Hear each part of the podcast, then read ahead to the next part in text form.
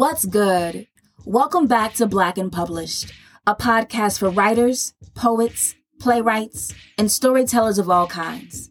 I'm your host, Nikesha Elise Williams, an award winning author, two time Emmy Award winning producer, publisher, all that good stuff.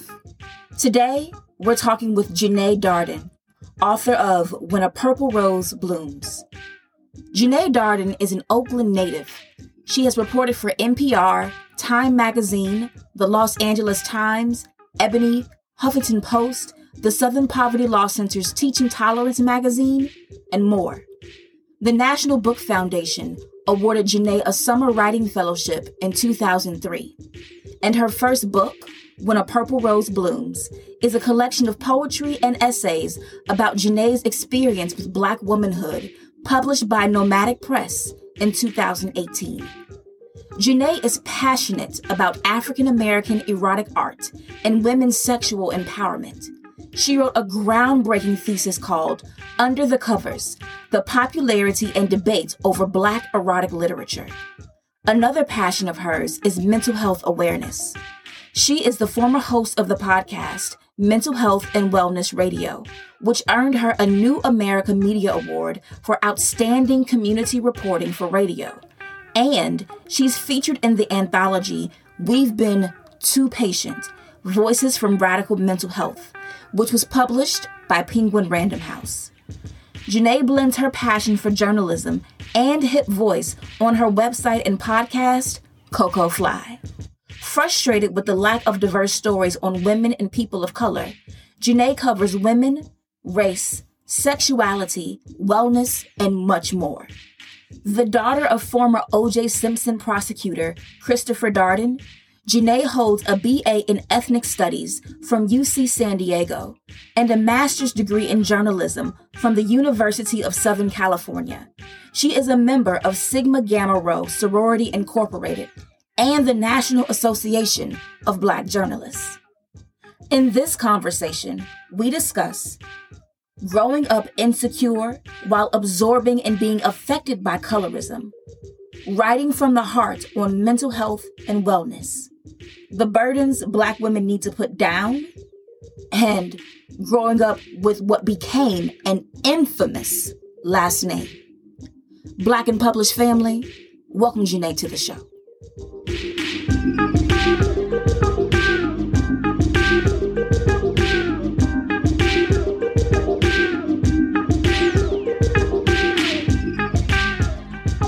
you, Janae, for joining me on Black and Published today. Um, Thank I you, always, you're very, very welcome. I always like to start the podcast by asking my guests, when did you know that you were a writer? Um, that's a great question. I I think I knew I was a writer when I was really little. And I wrote a paper. I was like maybe in third grade or something. And wrote, maybe even a little older, maybe sixth grade. But I wrote a, I wrote a paper for class yeah, I would say sixth grade. And I wrote a paper and I had my mom look at it and she made these changes that I didn't quite agree with to the paper. And so, and so, uh, but you know, I was like, she's a grown up, she knows best. So I took, you know, I turned in the paper and my teacher was like, you know, why didn't you do X, Y, Y, Z? You know, and I said, well, I did. And I said, my mom changed it. And she was like, don't listen to your mom. She's like, she's like, you know what you're doing. And so I think then I kind of was like, okay. Okay. So then how did that then take you into your career as a journalist and a writer? Like, did that spark, was that the spark for you in third grade, or did you have to go back and forth between what you wanted to do, or was that just it? Uh, well, I had started journaling when I was seven, so I, I liked writing from an early age, and then you know, I kind of for a while it was either I was going to be a, a, a therapist or or a journalist. Um, it was one of the two. Luckily, with with what I do, because I do a lot of stories on mental health, I've been able to to merge the two. But um, yeah, as I got older, like I always was interested. You know, I wanted to write for the school paper. I was the editor of the yearbook, so I was always interested in some type of journalism and, and media. Um, when I was little, my grandmother I asked her for to buy me a recorder for it was either Christmas or my birthday. And so I was going around, you know, interviewing people in the, in the family, just recording people. So I had I always had this interest, this interest in it for a long time. Okay, so then how did that take you through through school and so like where did you land in like your first career where you were writing and doing that work? So I um the uh, the first journalism gig, if you will, I had was I believe when I was in college, I had interned at a um, uh, interior decorating magazine. So that was like my kind of my first time working in magazine uh, or just in journalism. And after I did that, I liked it. Uh, I knew I didn't want to do interior design, but I liked I liked working at a magazine or just working in media. And so, I, I after I left there, and then I but I still was kind of on the fence about what I wanted to do. So I graduated. Then I was teaching. I was a TA, excuse me, for elementary school. And because uh, then at that time I was like, okay, I either teach or like write or something. And and teaching is a you know it's a great profession. And shout out to all the teachers. But I knew it wasn't for me. And so then while I was working as a TA, I would write for small publications in the Bay Area. Um, and that's where I really, I was like, I want to do this. I definitely want to do this. So then I went to journalism school. I went to USC in Los Angeles. So I moved from the Bay uh, back down to Southern California. And um, yeah, and I went to journalism school. And then from there, after I finished journalism school, I got my master's in journalism. And then I went to work for NPR um, on a national level. I was a producer for a show called News and Notes, which targeted, which was like did stories on African Americans. And so I, I, did that for a while, and then I worked for Marketplace, which does personal finance. I've worked. I've had so many different beats um, over over the years, but um, yeah, and then it, and it led me to where I am now. And so, like, you have this hard train, hard news train background with producing for NPR. I did television production, so I, I kind of know what that life is like. Because um, mm-hmm. we had a radio component, a talk radio component, and um, and have been doing all these hard news beats, but yet your writing, your book is creative because it, it's fiction and I mean it's poetry and essays, but then you also have pieces in anthologies and things like that that I guess kind of pursue that creative avenue. So, what is your preference? Is it the journalism and like the hard hitting, heavy newsy type of stuff, or is it more of the creative aspect? The, great thing about the work I do in radio. So right now I work for a uh, I work for an NPR affiliate in in the Bay Area called KALW, and um, uh, you know we can we have longer pieces than maybe what you would hear on on NPR, and and our sound is is different, even though it's an NPR affiliate, and so like it's more infused with sound, more infused with music, and so I can I can weave in that creativity as far as how I package it while still putting in the facts and, and the information. So I, I, I can do both. I, I have to do both for for me as far as like I need the creative outlet um, but I also too I need to, to, you know to write about the facts and and and and you know sometimes I need a break from news and I just need to write poetry and and and read lots of fiction and I, I, interview artists too so I get to read a lot of fiction and and take that in so so I like both I I, I like both yeah but I like that I can weave in the creativity side into my news production. So has poetry always been like your go-to creative outlet? It's been one of them, yeah, definitely definitely. And for a while when I was in journalism school, because I was so fixed on trying to master the craft of journalism writing, it was hard for me to even write poetry.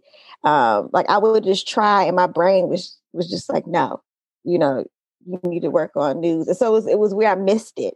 And then after I finished journalism school, moved back to the Bay Area where I'm from, and um, then I started just really writing poetry again and getting into the poetry scene up here.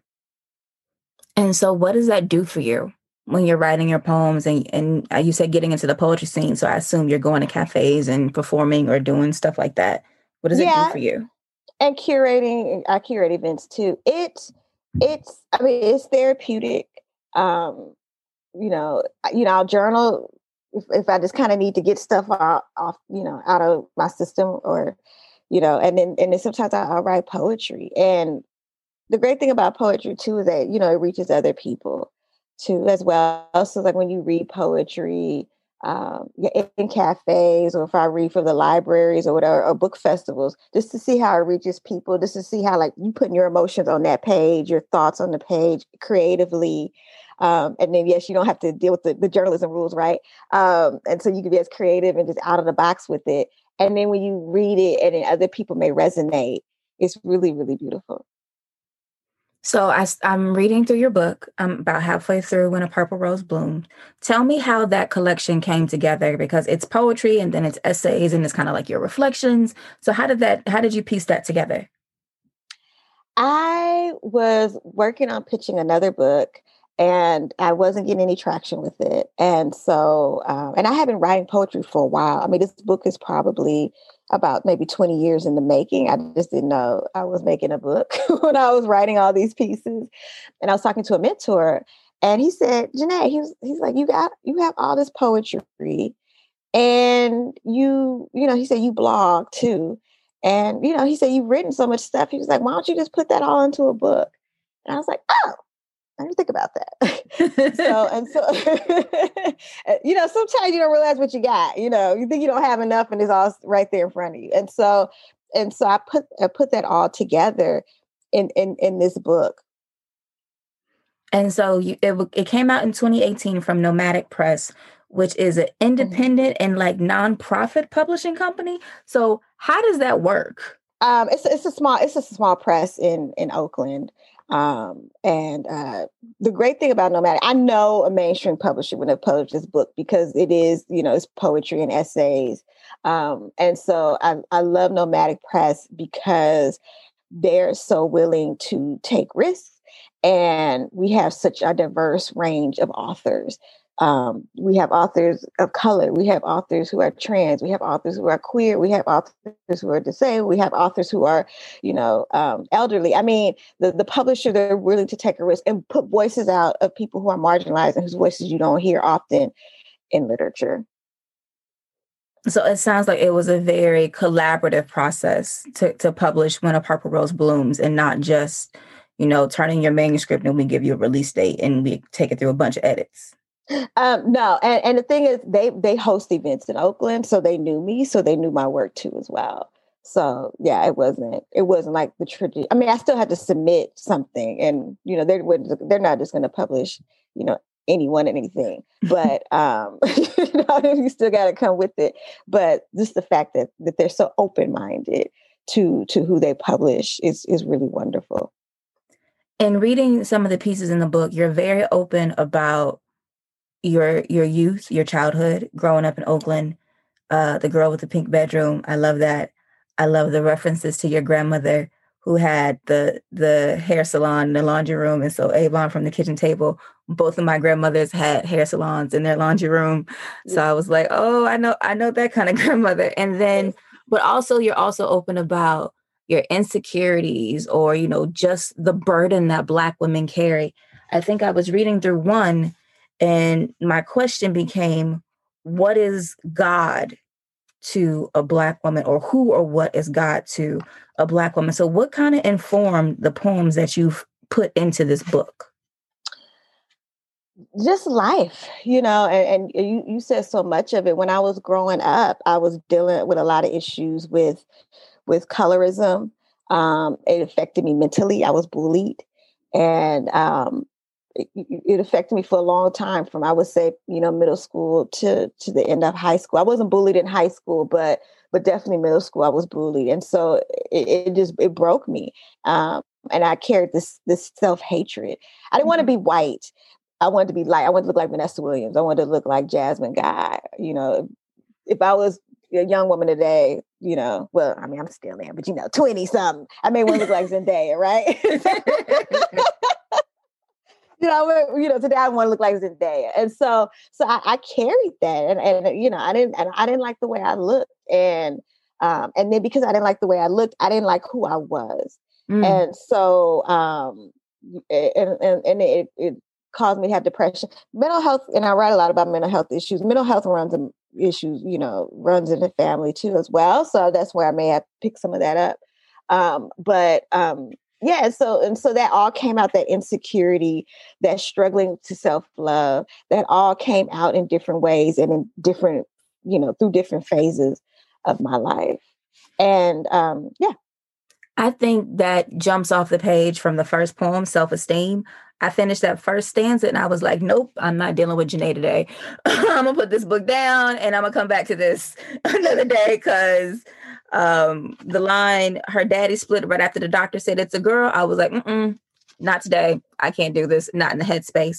But then as I got through that poem and continued reading the, the last line of that poem, you know, because when looking for self esteem, where does one begin? I was like, oh, here we go. And you talk about mental health and you talk about, you know, all the things that try to to break black women. It's like the world wants to see black women bowed, but we refuse to do so. And I always I feel this like undergirding of pain beneath beneath the poems and the essays. And I just wanted to know, was that intentional or was that just you just had to get it off your chest and, and put it out there?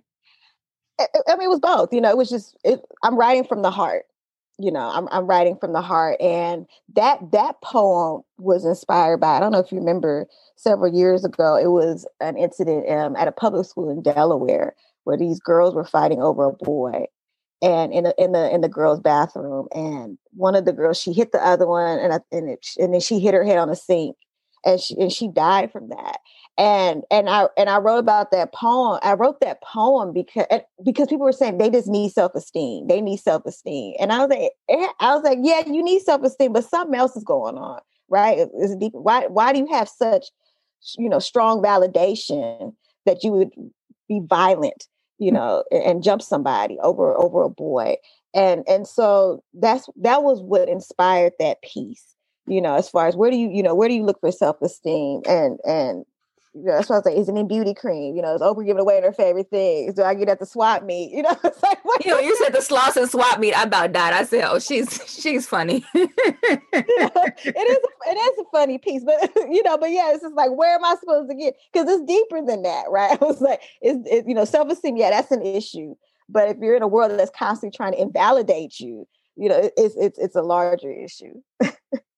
yeah, another one that struck me is my strength where oh. you're making the the connection that you know black women aren't strong because they necessarily want to be but because they have to be which makes me want to ask you what is the what, what is the future? What does it look like where the world is a soft place for black women to land? That's a that's a great question. I i think for that to happen in part is black women putting ourselves first and I'm glad I'm seeing that. Um, you know, I, I'm I'm seeing more of that. I think since you know um, Breonna Taylor was killed, as far as being more vocal about, um, you know, Black women needing to be protected, and, and I think you know I've been saying for a long time we can't wait for anybody to to save us, but Black women. Um, and I know we've looked to, you know, maybe like more of a white feminist movement I know we've looked to, to Black men, and that's not to say they haven't had some kind of role too in helping us as well. But I think, you know, Black women, we have to we have to start putting ourselves first and and acknowledge. And, and I'm seeing more of that. We're having more of those conversations, um, and so like I, I, remember, you know, Meg the Stallion, she performed at Saturday Night Live and she, you know, she put stuff up about black women. So I'm happy to see, you know, especially younger black women saying, hey, you know, we need to practice self-care. I love what the sister's doing, the Nap Bishop, um, where, you know, she's talking about resting. You know, I'm hearing sisters talking about rest and, and we need to rest because we, we, we've been working tired. Hard. We, for centuries, we've been working hard and, and carrying and carrying the weight. Um, and so I think for us to get to a place where where things can can soften. You know, unfortunately, yes, society, society, we're gonna have to fight. But I think we need to to start with us and you know putting ourselves first. You don't have you know people calling you asking to do all kind of stuff. You can say no. You know, you you can say no. Um, and uh, speaking up about you know we're seeing a lot of racial violence. It's not just targeting brothers; it's targeting us too. And we need to and, and to acknowledge it does not mean we don't love black men. You know, and to acknowledge the issues that we have doesn't mean we don't love black men but we need to we need to speak up for ourselves and and the things that are hurting us so that we can have wellness and health and peace of mind and rest and can sleep at night And I think that comes across in your piece, um, Warriors in Dresses, mm-hmm. which in I was like as I was reading it, I was like, oh, I know these women and you can talk about the church suits and the hats and the press and curl and all that, but it's even in all of that, or even in the do rags and, and being service workers as in maids and cooks and all of that, whatever the case may have been, black women have always been the foundation of the liberate of the black liberation movement, no matter what form it's taken, civil rights, black power, whatever. But the men always are in the forefront. And so I felt like that was a commentary on that as well, especially yeah. with you being from Oakland. So it's like, you know, Black Power was was was all around you. Yeah, the yeah, the Black Panther movie. Yeah, I mean, and and it's and to say that, you know, there's power in in the feminine, you know, and and and yeah, Big Mama, Big Mama is powerful, you know, and and yeah, Big Mama was going out there getting votes and getting voters and rallying people and or just thinking about the, you know, back in the day, um, you know, when when when um people in the civil rights movement were traveling, you know, you had women cooking, you know, while they're traveling, they would go to the house and women because somebody needs to feed them, right? I mean, that's part of the movement, you know, and and yeah, and there were people behind the scene. They couldn't speak at certain events because they were women, but they were organizing these events back in the day. And so, yeah, you know, there's power in the feminine, like you say, in the in the do rag. Um, even you know, in Atlanta with the voting, the strippers were doing you know, ads and stuff on Facebook and trying to get people to vote. I mean, that's that's power. That's that's, that's power. You know, and so just and just honoring that. So yeah, the church suit lady, the sister on the pole, you know, whatever. you know, they, you know, they do the work. So, in owning your power and accepting your feminine, but also being mindful that you need to care for yourself, how are you putting yourself first? Definitely. And, and that was something I had to work through, you know, because I was especially with my grandparents when they were sick and I was um, one of their caretakers. And so that's when I really realized how the importance of, you know, putting yourself first. And that's not saying, you know, not taking care of them, but like I was helping to take care of them. And I wasn't their sole caretaker, but I was one, I was helping to take care of them. And then I was working a full-time job. So I was getting requests at my job for things to do when I should have you should have said no, you know, or maybe just ask for a break but I was trying to be superwoman. You know, this this, this person on the cover. That's why the boots are off because I was I'm tired. So, that makes so much sense. That's why I was like, I'm hanging up that suit. um, but yeah, just for me, just learning how to say, you, you know, no, like I, I, I need to rest. I need to take a break. I can't do that. I need to ask for help. You know, I, I used to have a lot of pride. My grandfather had to put me pull me aside and say, you know, stop being so prideful and if you need help just ask for it. Um, and and so those those things have helped me be better at taking care of myself and not feeling shame for asking for help or just saying you know right now i'm weak. Right now i need support. Yeah i think it, it's hard for women and black women especially to learn that no is a complete sentence and that asking for help is okay. Like those two things i feel like are, are are our Achilles heel. Like we we can say no and it be all right, and whoever thinks it's not all right, that's a them issue, not an us issue. And then asking for help because we are often portrayed as superwomen and larger than life and these magical Negroes who never need help or right. anything like that. And I mean, that's even in the narrative in media when you look at, you know, scandal. We didn't see her broken very often. She was always saving the day. Right. So I think. But then drinking a gallon of wine at home, right? yes, and the biggest glasses. All right, so we've been talking about this book. I want you to read something from it. I'm gonna tee it up with the description, and then I'm gonna let you take it away. So, um, uh-huh. when a purple rose blooms is a womanist collection of poetry and essays that reflect writer Janae Darden's journey through Black womanhood. Through heart and humor, Darden engages us in conversations about race, love, sex, and mental health. Like a rose, being a Black woman in this society comes with its thorns and beauty. Darden brings that complexity to every page. Go ahead. Self esteem. Men believe in her since she entered the world. Her daddy split right after the doctor said, It's a girl. Her first boyfriend left her for Alexis. Her second boyfriend left her for Dallas, Texas. Her third boyfriend left her for Travis. Her fiance left her for the bottle and the nice girl on 85th with the blonde weed.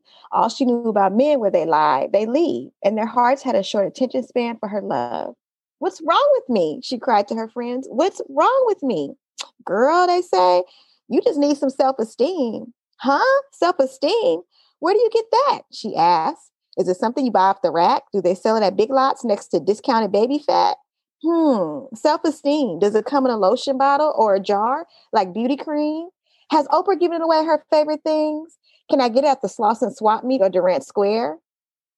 Is it easy to put on like a clip in my hair? Wait, hold up, hold up. Do it come with my Obamacare? Do I eat it? Do I wear it? Do I hang it on the wall? Is it available year round, winter, spring, summer, fall? Is it free? Do I have to pay? Don't play. Does it fall from the sky or grow from the ground? Maybe mine is in some lost and found. Is it something I can hold? Will it make me feel good? Do they make it for rich girls and us girls in the hood? Is there a commercial for it, a jingle, a song? Can I order it from Amazon? Get some self esteem. You make it seem easy, she said to her friends. You make it sound like it's the answer without a doubt. But how is self esteem the key in a world that constantly tries to lock Black women out? Now, this is where the poem ends because when looking for self esteem, where does one begin? This piece is called Joy. When times get tough, I go hard on getting joy. Call the girls to go out, play Janelle Monáe, Electric ladies cruise to rooftop parties, drink Bacardi, sip on some goose at the family beach barbecue, kissing the new babies, dancing to 90s hip hop and flip flops, Cupid shuffle, electric slide, see my cousin pull up in his new ride, give him the Wakanda salute, check out the friend he brought. Oh, he's really cute. Touch up my Fenty gloss, sachet my African skirt, flash a bright smile. I'm ready to flirt. Blue skies, golden sand, sun rays glowing on my skin. Thanking God for the melanin, nappy hair. I care loving me in braids, weave, and afro. Gotta carry the self love everywhere I go. Essence Fest to Paris, Comic Con to Johannesburg, Saturday nights on the Vegas Strip to Sunday mornings, learning the word. After service, visit Grandma Jean for girl talk and her spicy collard greens. She slices soft, warm cornbread with a crispy bottom crust, love baked in an iron cast skillet. I don't take these moments for granted. Living with attitude and gratitude, I'm queening. Only caring about what I think I'm queening. Living my best life despite the strife, I'm queening. Accepting I stand out in the crowd while keeping my mama proud, I'm queening. Not gonna let this world keep me down. I'm queening, I'm queening, I'm queening.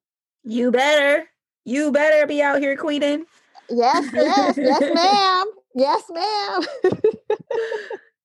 so uh, where I stopped is the essay Growing Up Darden. So, and since you included it and it's a line in your bio, I have to ask when mm-hmm. all that kicked off in 94 with the OJ Simpson case and your dad and all of that, Mm-hmm. Where were you in your life and how did it affect you? I was in high school.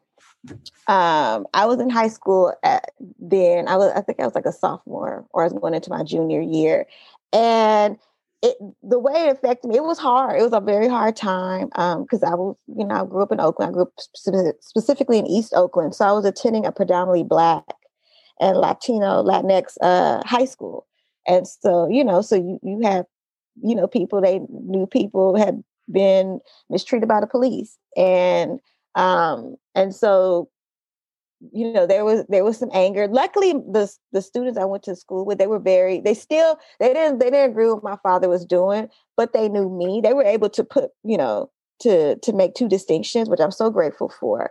And you know, some people said some some snide remarks, uh, but it was hard seeing the way he was treated in the media.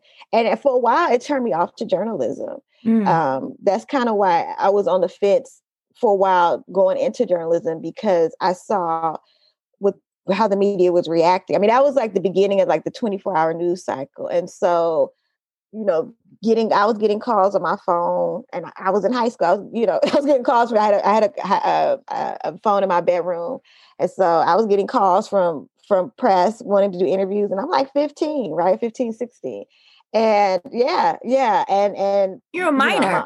You know, right. I'm yeah, and they were calling me for interviews. And, and that's so I, unethical. Oh my gosh. I'm sorry. Yeah. Continue.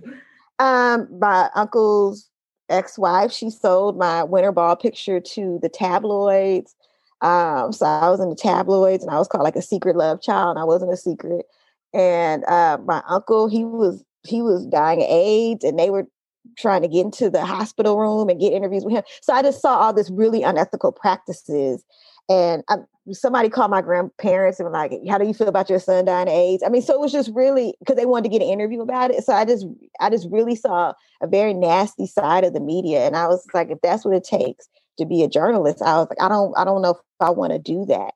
But mm. you know, I tried other jobs. Like I said, I, you know, I was I was a peer counselor in college. I I worked as a TA, so I, I kind of was sampling different professions, and and you know, I still had this this in this side was like do journalism and write, and so and so I did. Is it? Do you think that because you know the, uh, the the truly ugly side of journalism, that so much of your work now kind of focuses on wellness and mental health in in, in that space of, of the industry? Uh, not necessarily. I, the, the the wellness mental health comes from just my own struggles with wellness and mental health and and stigma. So after you know, I had finished journalism school. I was working at NPR in LA and some other spots, and then I moved to the Bay Area because the market crashed. And so I I was looking for a job, you know, and um, I was like, I couldn't pay anybody to hire me for a job because you know it was a recession, and so there was a a, a nonprofit organization in Oakland that um, was funded by the county that addressed mental health issues, and so they needed somebody to uh, work in their communications department, and so I applied for that job, and I ended up and and something you never hear. You know, you worked in news. They're like, we got funding for a podcast here's the money, do whatever you want. We just need you to make the podcast. We trust you. You know, Word? You lost you know, me, yeah, we got the money. that too. we're funded through the county. Like, we got to, you know, we have to make this deliverable. So, you know, they're like, make it how you want. I was like, what? Um, and so, and so that's what I did. So that's where the mental health comes from is me, you know, my own issues. And when I did that podcast, I disclosed my mental health history and I because I said I can't I can't interview people about their mental health. It's not fair. I'm interviewing you about your mental health, you know, for this for this podcast for the county, and I don't disclose. And, I, and I, didn't, I, didn't, yeah, I, I didn't feel right doing that. And so and so I disclosed and I learned so much working at that organization just about the mental health industry and, and working with people um, you know, who had mental health issues. And most of the people I worked with, they they lived in Oakland, they were low income, um, people of color. So I worked with, you know, a population, and these people were also, you know, they were advocating for for wellness. So they were a- advocates too, the people we serve. So I worked with a population that often does not get discussed about when it comes to mental health. So that's why I, I bring those stories in.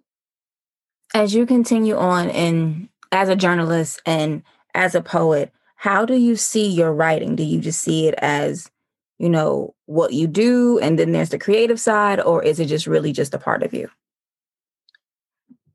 I would say it's a part of me. Um, yeah, it's it's it's I feel like working in news, you know, it's an it's an honor to work in news. It's an honor that somebody trusts me to do a story. Like I'm I'm working on a, a, a documentary, a radio documentary on a woman who she's an abolitionist. She literally goes out in the streets in Oakland and rescues girls who are being sex trafficked. Wow. Um, and so, you know, it's a huge issue in our community, kind of going back to what we were saying about speaking up about things that are hurting us. We are sex trafficked at high numbers.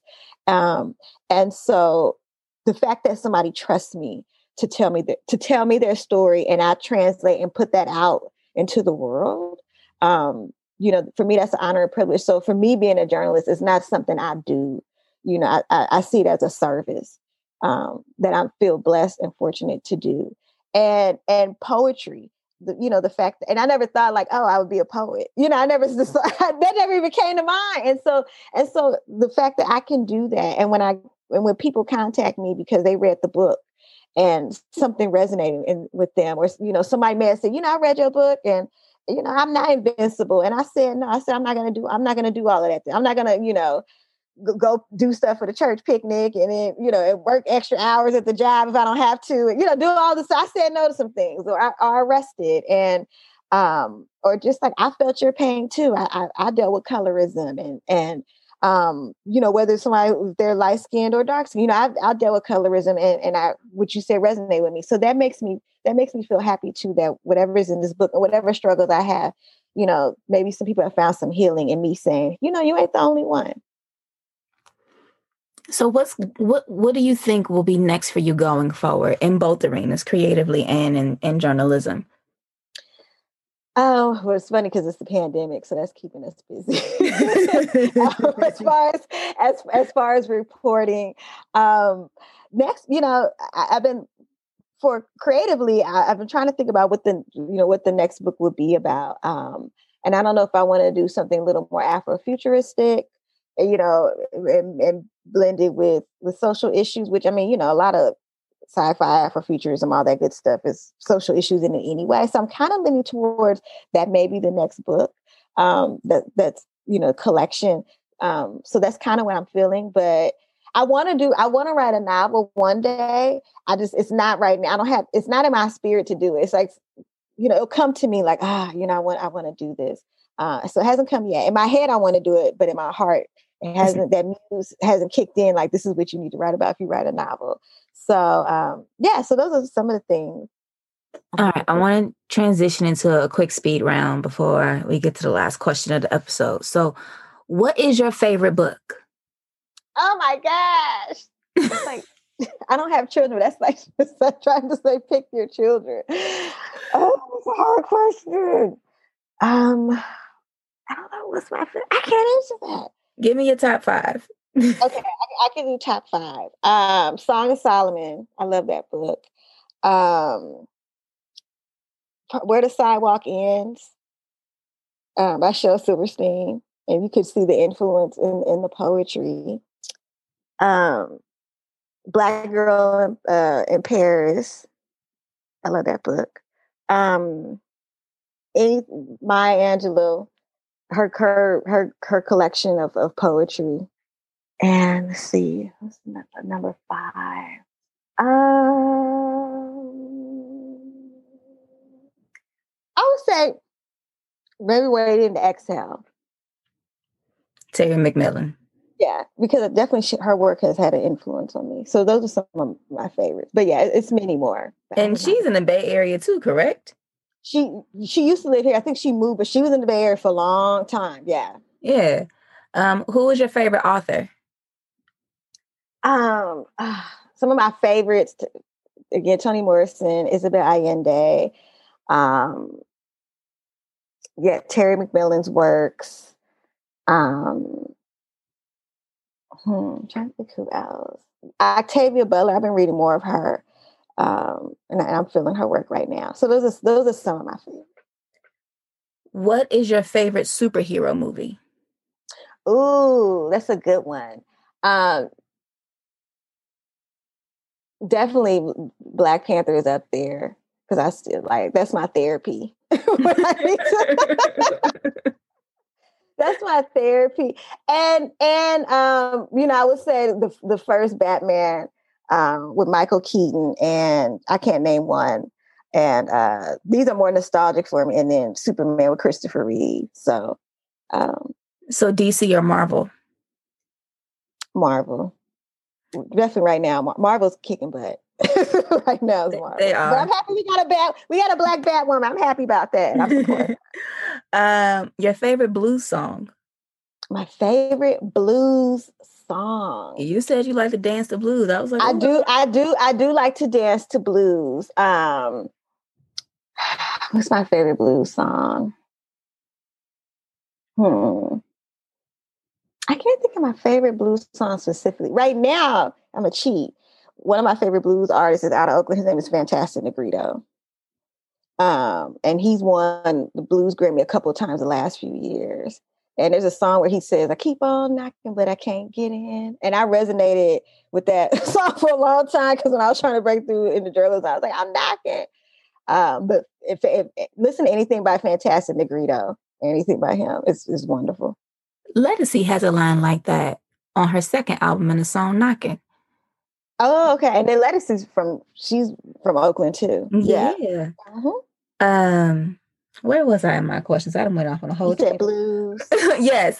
Um, so you say you love the color pink, hot pink or pale pink? Hot.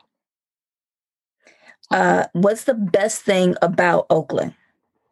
Ah, the culture name culture. name one Bay Area artist you think everyone should know. Well, I just said Fantastic Negrito. Okay. Yeah. And then what's the biggest misconception people have about you when they realize who's your father? Um what I've noticed from people is that because I, I, didn't used to tell people for a long time because I didn't know how they were reacting. You know, we would get death threats. Um, oh yeah, oh yeah. Um, and and I've gotten some too. Um, Ooh. what happens is that if I tell them, they're surprised because they're like, "I like you," and they're like, "You relate to who?" Or they're like, "But you you black and you like black people," and so they're shocked that I love, you know, I love black culture. I love our people, and then they're they're they're shocked that you know yeah, I've had people literally tell me, I, I can't believe it because I like you and you're such a nice person. So yeah. you just threw the casual death threat in there and I about fell out my seat. Yeah, I mean, yeah. How have you overcome all of that? Because that sounds traumatic. Like, are you okay? Thank you. was, like I know it was forever ago, but it keeps coming back up. It's like, yeah. with, like with your essay about the um the people versus OJ Simpson on FX, and then there was the, the documentary. So I'm like, are, are you okay? um, you know what? I I am, and you know, because I, I went to therapy, you know, and he, he's he's done other cases where people have gotten mad, and so um and so you know, I get sometimes I get the brunt of it, and I think that's you know misogyny. I think it's just because like I'm out there, and I think because I'm a woman, it's misogynoir too. So I think sometimes I get attacked for things he does.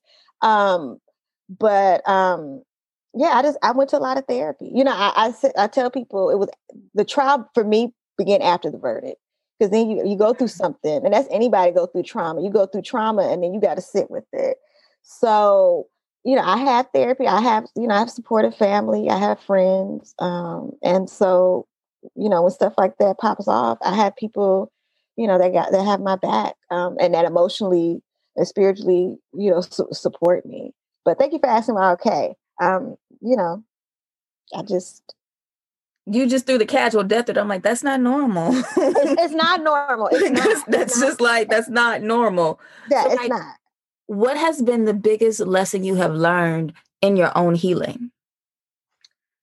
That's a great question. Um, I, the biggest lesson I learned in my own healing is that it, you know this will pass and learning to let go because i held on for a lot of stuff i held on held on to a lot of stuff for a long time and so it took me a long time from you know some of that stuff that happened because like i said the, the trial my trial began after the, the verdict um, and so learning to let go and and mm-hmm. you know let go let god um, release you know you know learn from the past and, and, and go forward and just and to accept that you know you were hurt that pain may be totally 100% not gone and maybe 2% left you know and just acknowledging that and and having compassion with myself um and that helped with my healing tremendously was when i learned to just release.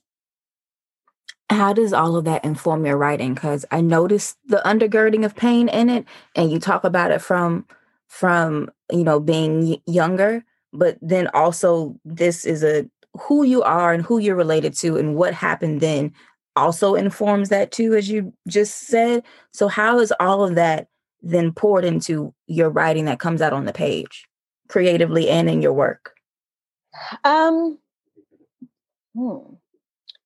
I, well definitely uh, with with journalism um dealing with the media you know i definitely practice ethical reporting just because I know how it feels. You know, people don't people don't trust journalists and the media. And I totally I know why personally. so, you know, I, I get it. And so I was I took I take being ethical as a journalist very seriously because I know how it is when you're misrepresented. Um and and so and like I said, you know, when I interview people, they're telling me their story or when I'm reporting a story, you know, I'm putting information out to the public. And so I keep that in mind because I know what, what I went through when there was, you know, lies and people selling photos and I'm a minor and, you know, all that kind of stuff. And they calling um, you on your um, bedroom phone. right. Calling on my bedroom phone. Tell me, will you do an interview? Tell us about your daddy. You know, I mean, I'm like, seriously. So yeah, you know, if I ever interview you a youth, I'm like, where's your, where are your parents? You know, your guardians. Um, so, so that informs me. And, and just with the creative writing, as far as with the poetry, it's, you know, feeling comfortable with what I want to disclose, you know, and just and and and feeling the power of my own voice and having autonomy, you know. Um, I don't have to tell everything. You know, there's some things I want to keep to myself. And that's and I know we live in an age where people tell everything, you know, it seems like people tell everything. But, you know, I, I tell what I feel comfortable telling. I tell what I feel comfortable sharing um, and just hoping that whatever I share and tell, you know, it, it touches other people. That's beautiful.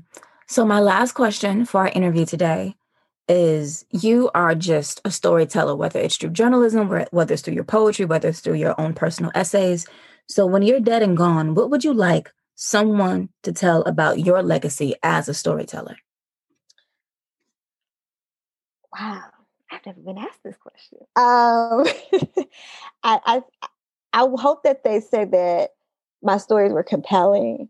I hope that they say that my stories made a difference in people's lives, whether it's through you know policy changes, whether it's through how we treat people who have mental health conditions or who are trauma survivors, um, whether it's through you know her stories was part of you know um, artistry and, and media that inspire to take care of themselves and to love themselves even more. Um, I hope they see that, that the writing I, I did um, was a gift.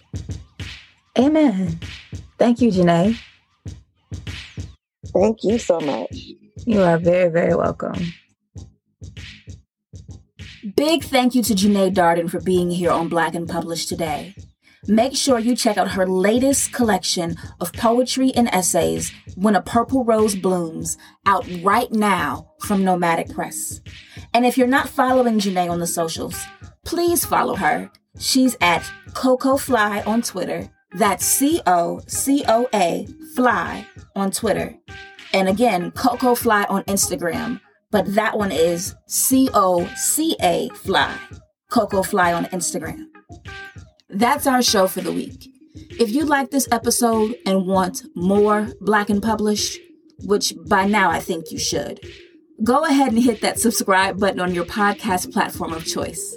While you're there, leave us a rating, a review, a comment. Tell us who you'd like to hear on the show next. You can also follow Black and Published at Black and Published on Twitter and Instagram. That's BLK and Published. And if you want to keep up with me, head to my website, newwrites.com. N E W W R I T E S.com. Or you can follow me on Twitter and Instagram at Nikesha underscore Elise. That's our show. I'll holler at y'all next week. Peace.